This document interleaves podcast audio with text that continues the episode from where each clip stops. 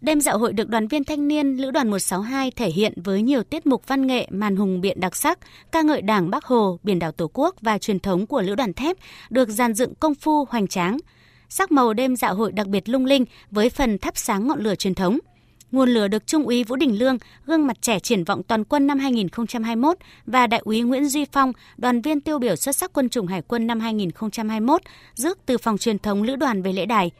Thượng tá Vũ Đức Hậu, Bí thư Đảng ủy, Chính ủy Lữ đoàn đón nhận và trao cho tuổi trẻ cùng nhau thắp sáng đài lửa.